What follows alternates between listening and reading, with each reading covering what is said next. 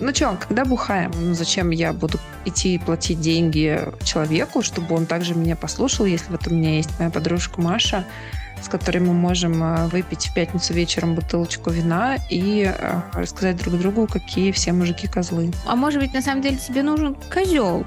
Ну, просто не тот козел, которого ты выбираешь. Чусь на клинического психолога я, а терминами бросается сегодня Инга. Что вообще такое дружба? Ей понадобилась пересадка жизненно важного органа, и донором могла быть вот эта подруга. Ты можешь делать много хорошего другим людям, но ты не жди ничего в ответ. У меня отваливались друзья, у меня отваливались знакомые. Мне казалось, что что-то идет не так. Дай бог тебе здоровья. Всем привет, всем привет, всем привет. Слышно ли меня, слышно ли меня, слышно ли меня? Это очень смешно слышать этот вопрос от Инги, потому что мы только что практически полчаса пытались настроить звук. С вами подкаст «А мне можно». Инга Цахонис и Таня Климахина. И сегодня у нас очень интересный выпуск, потому что мы впервые вышли за пределы подкастной и пишемся мало того, что дистанционно, так еще и с новым оборудованием. Поэтому заранее просим прощения за возможные какие-то а, изменения по звуку. Зато мы решили записываться, несмотря ни на что. Да, и теперь э, я вижу Таню через окошечко зума. У нее черный микрофон, у меня розовый. Мы с тобой надеюсь... как инь и янь. О, да. И надеюсь, они будут исправно работать, что мы решили даже не записывать сейчас э, backup, э, чтобы как-то все-таки расслабиться и начать уже наш долгожданный диалог, потому что я, честно говоря, соскучилась по нашим разговорам э, с Таней.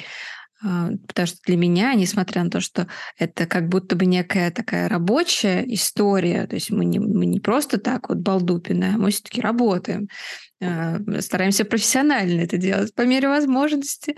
Вот. Но это еще и дружеский, такой раз, дружеский, дружеский разговор, вот, которых сейчас на самом деле довольно мало. И сегодня мы хотели бы поговорить как раз о дружбе. Да, на самом деле мы когда готовились к выпускам, к записи выпусков, как правило, мы пулом записываем наши встречи, потому что у нас нет возможности каждую неделю встречаться, записываться.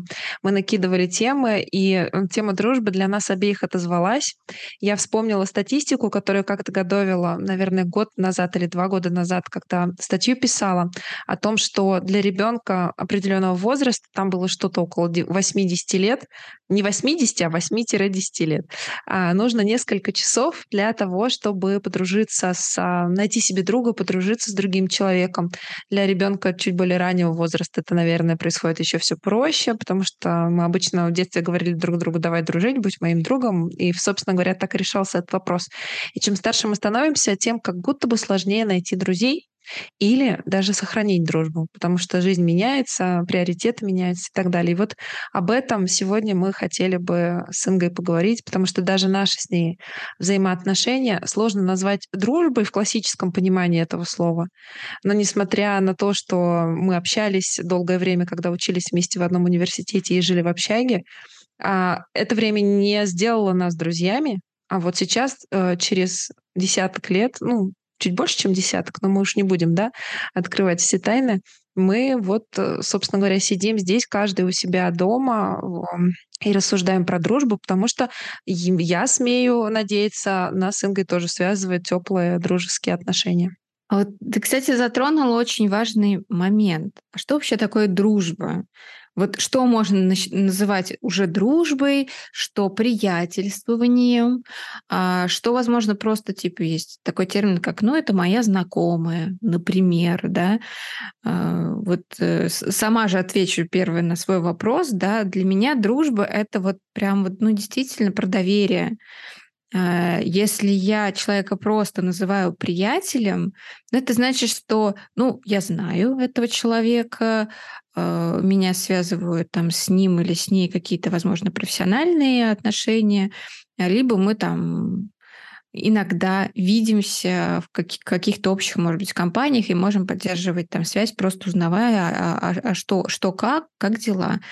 Вот. А друг, он именно про доверие, когда ты можешь рассказать больше, а, поделиться чем-то и в каком-то смысле надеяться на поддержку как эмоциональную, так и, возможно, какую-то эм, какую-то другую ресурсную поддержку. Ну да, тут очень интересно. Я вспоминаю, что раньше, опять-таки, может быть, лет 15 назад достаточно актуальна была эта история про то, что настоящий друг тебя в 2 часа ночи просится на помощь и отдаст, э, снимет с себя последнюю рубашку. Я на тот момент думала, что, наверное, я не самый хороший друг, потому что я, конечно, готова помочь своим друзьям. Конечно же, я готова прийти на помощь, особенно если человек меня об этом сам просит. Но при этом, ну, у меня как будто бы не было вот этого самопожертвования, которое раньше очень э, ярко продвигалось, яро продвигалось в понятии дружба.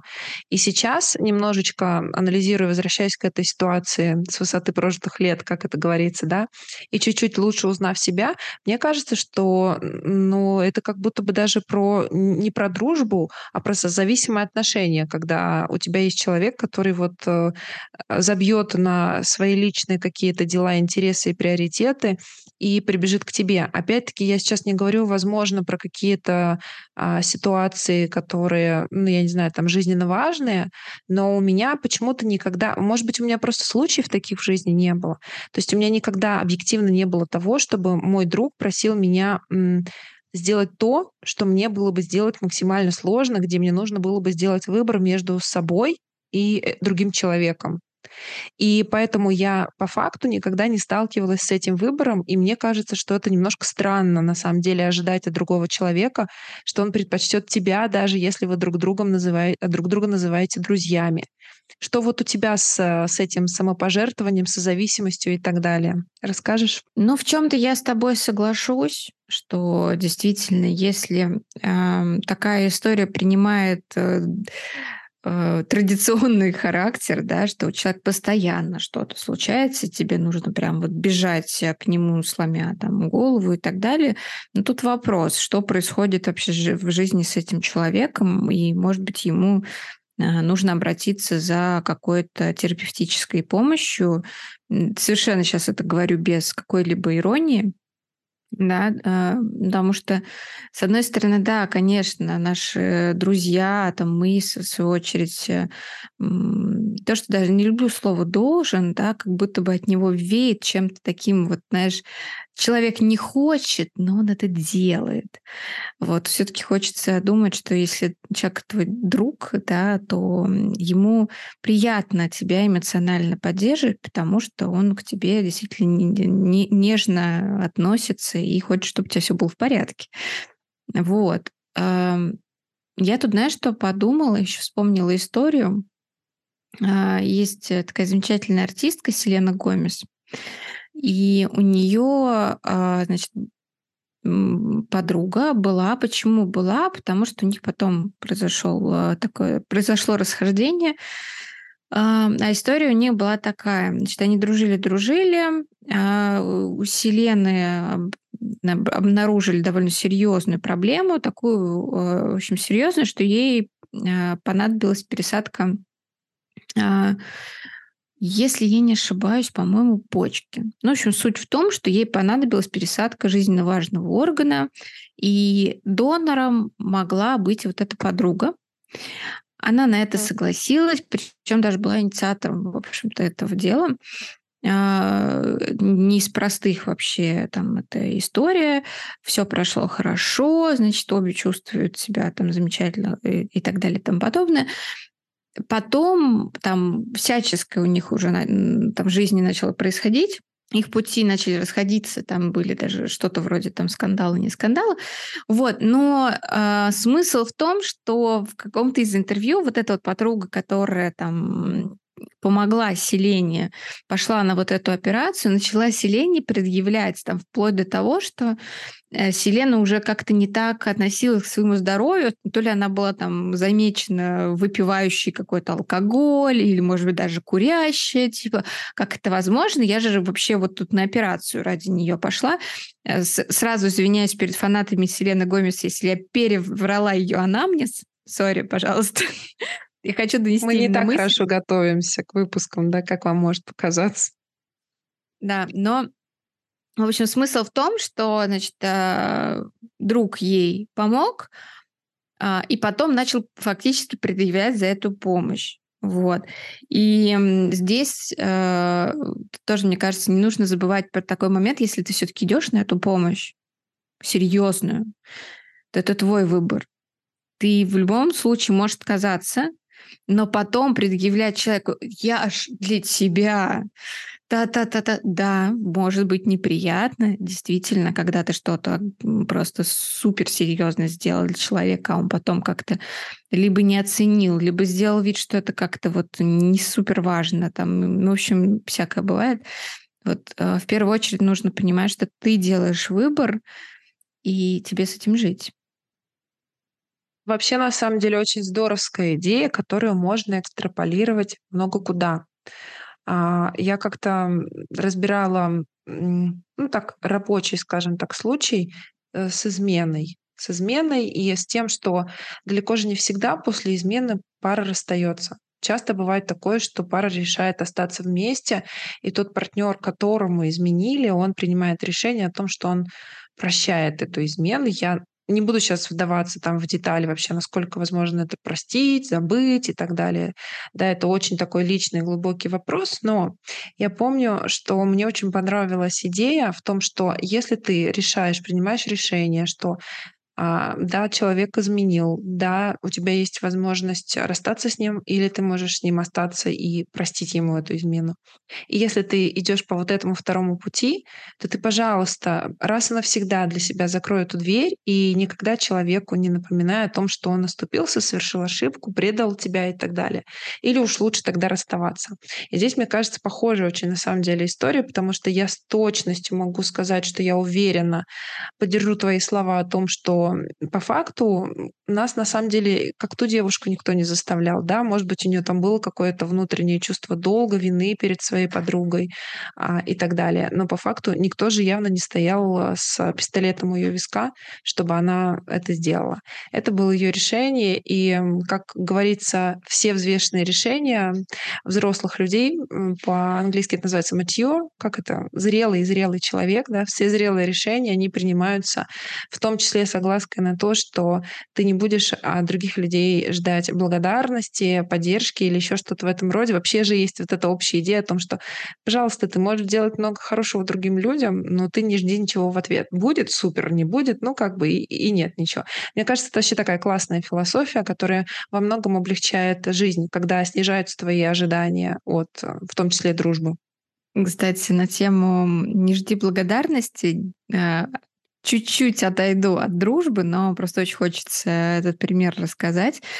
А, я когда даю а, там, деньги на улице просящим там, бабушкам, например, да, а, я ужасно начинаю смущаться, когда эти бабушки начинают вот эти э, классическими репликами сыпать, там, вот дай бог тебе здоровья, там, я за тебя помолюсь. Хорошо. Да-да-да, помолюсь за тебя и так далее. И вот на той неделе, буквально в четверг, я возвращалась домой, э, очень уставшая, где-то даже разочарованная. Э, у меня в кошельке, в принципе, очень редко водятся наличные деньги, тем более мелкие купюры. И у меня там, в общем, лежало 500 рублей, э, не размененной просто одной купюрой. И, значит, я иду, время там 9 вечера, по-моему, по переходу стоит бабушка, холодный переход. Э, у бабушки в ее там стаканчике для мелочи э, вообще ничего нет, пусто, а это уже конец, конец дня.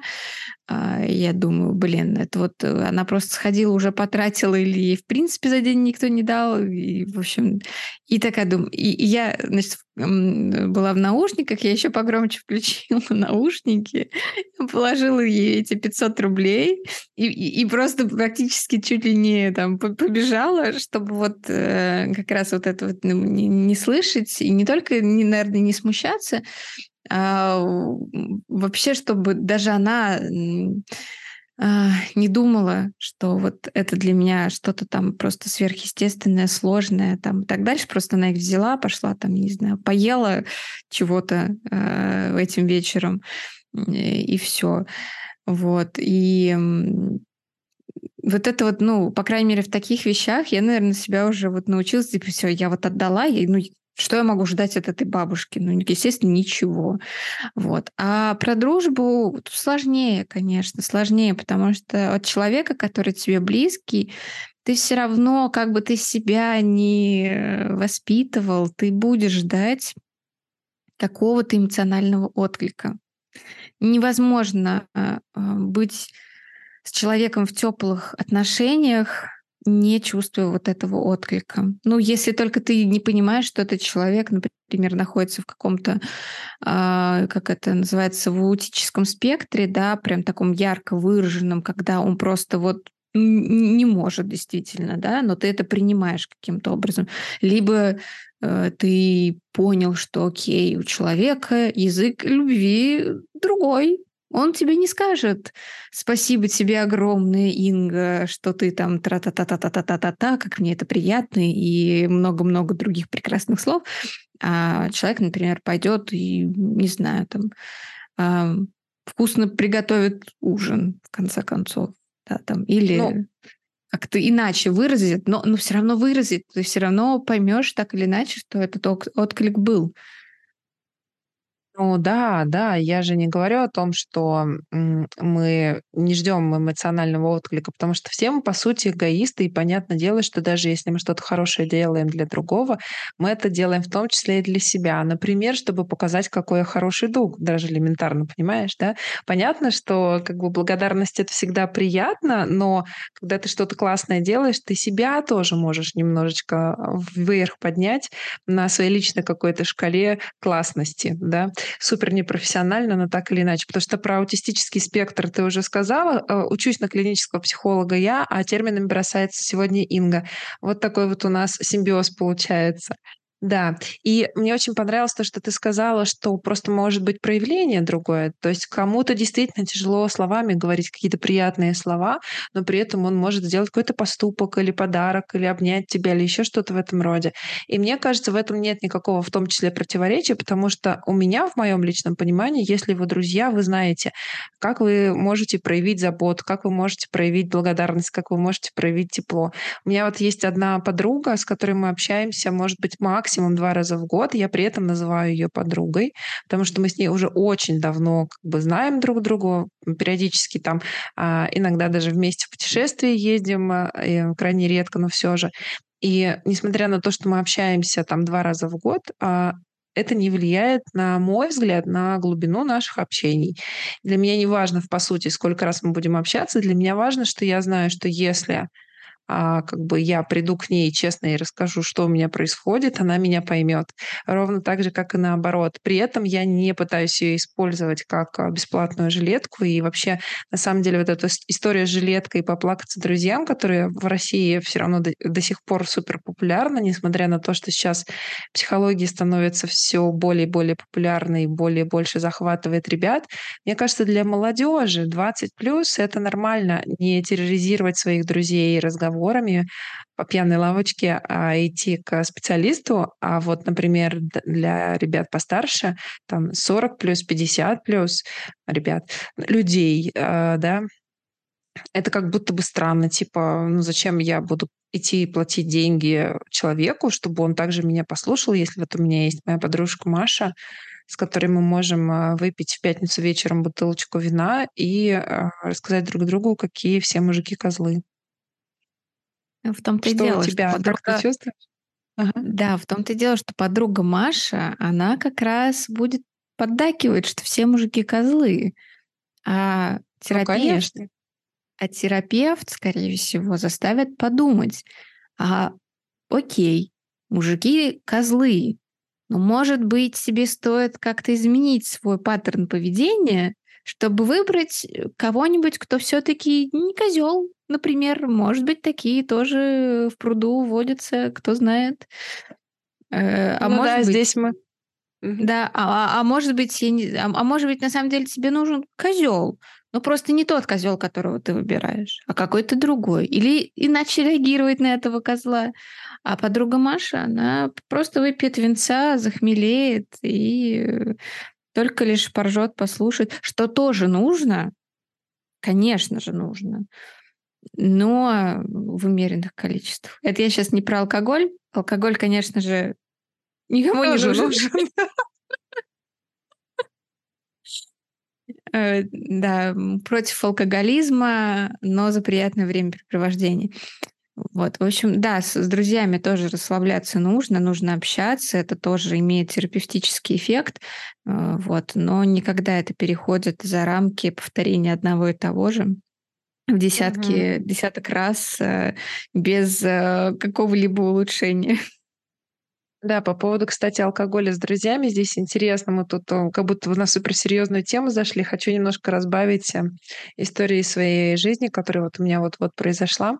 А, Я уже а, практически три недели учусь в магистратуре, и а, мне кажется, что я уже учусь, блин, год реально, потому что занятия каждый день, их много, они разные, есть практика, я просто прям чувствую, как знания залетают в мою голову, надеюсь, не просто мимо из одного уха в другое что-то остается.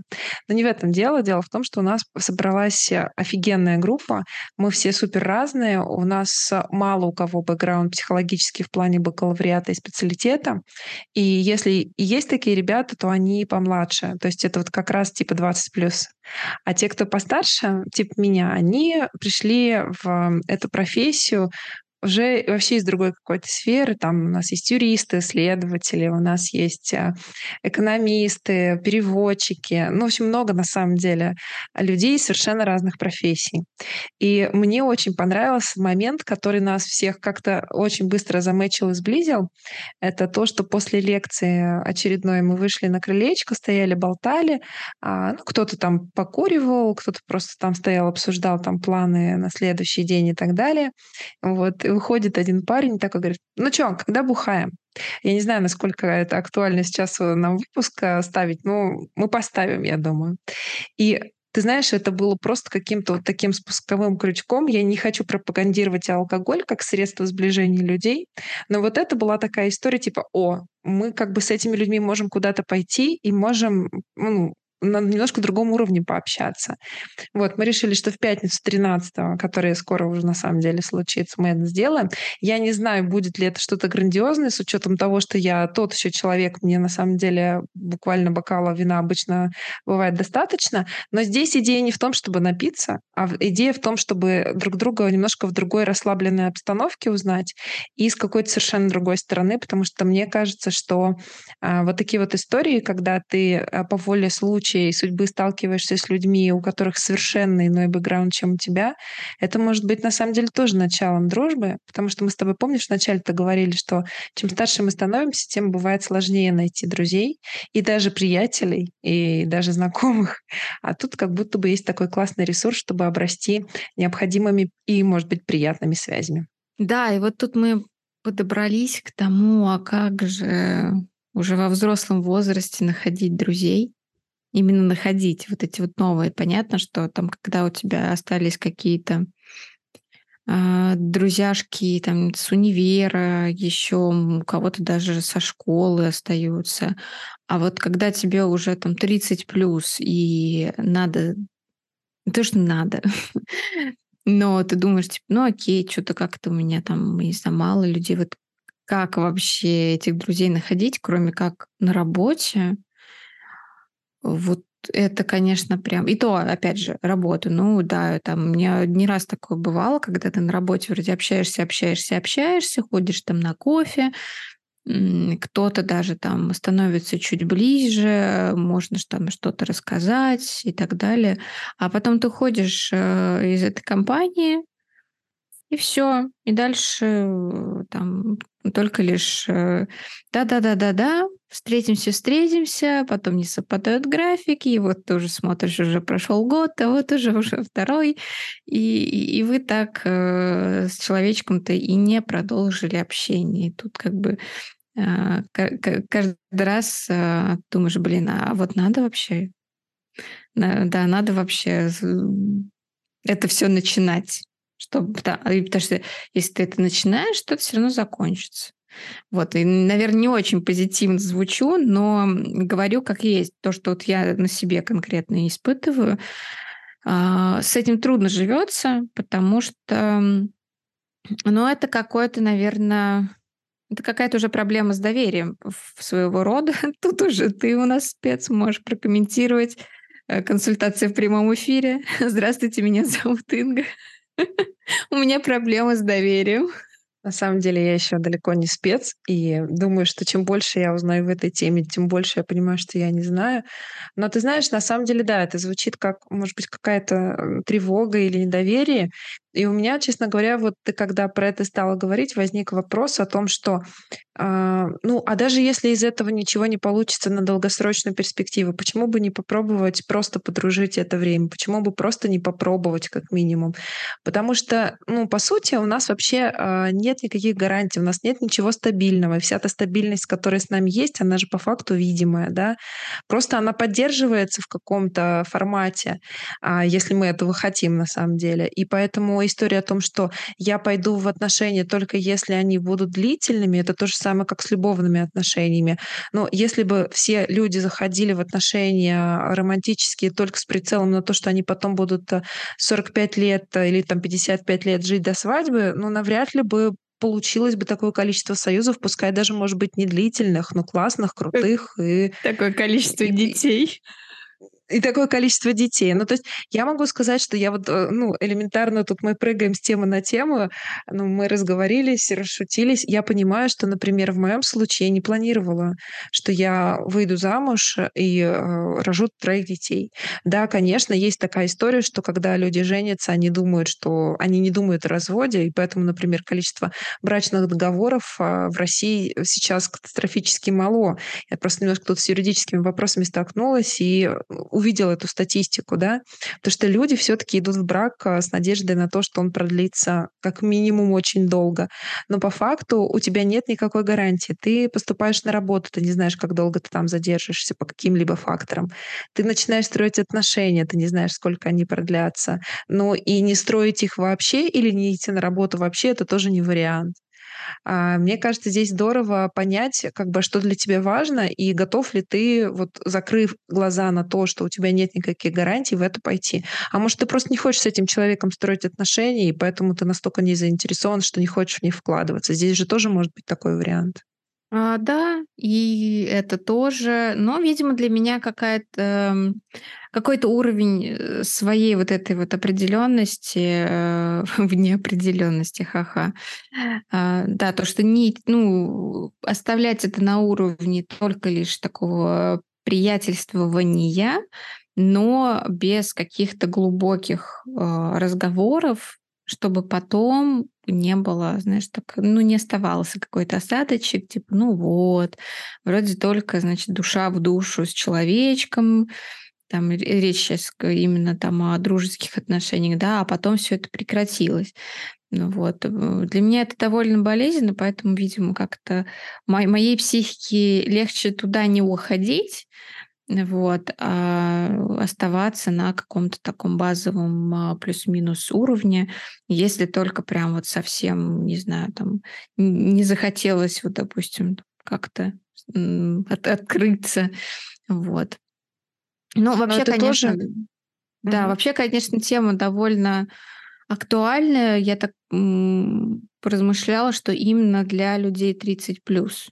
Да, а на самом деле, мне кажется, что вот мы та самая категория, которая больше всего страдает, потому что те связи, которые были построены в школе и студенчестве, не продерживаются у многих в течение этого длительного времени. А то, что мы сейчас с тобой обсудили, ну, статистически не такое большое количество людей с новым кругом людей встречается на постоянной основе. Даже у меня это произошло просто потому, что я пошла в магистратуру, и эти люди со мной на два с половиной года в какой-то момент они станут моим обычным кругом. И это при том, что я не работаю в коллективе. Я, например, урезана в этом вопросе. У меня нет возможности на работе заводить а, знакомства и друзей. И по поводу одиночества, мне кажется, что здесь еще знаешь, какая история? Когда ты становишься старше, ты уже понимаешь и фильтруешь, кого ты хочешь к себе подпустить, а кого нет.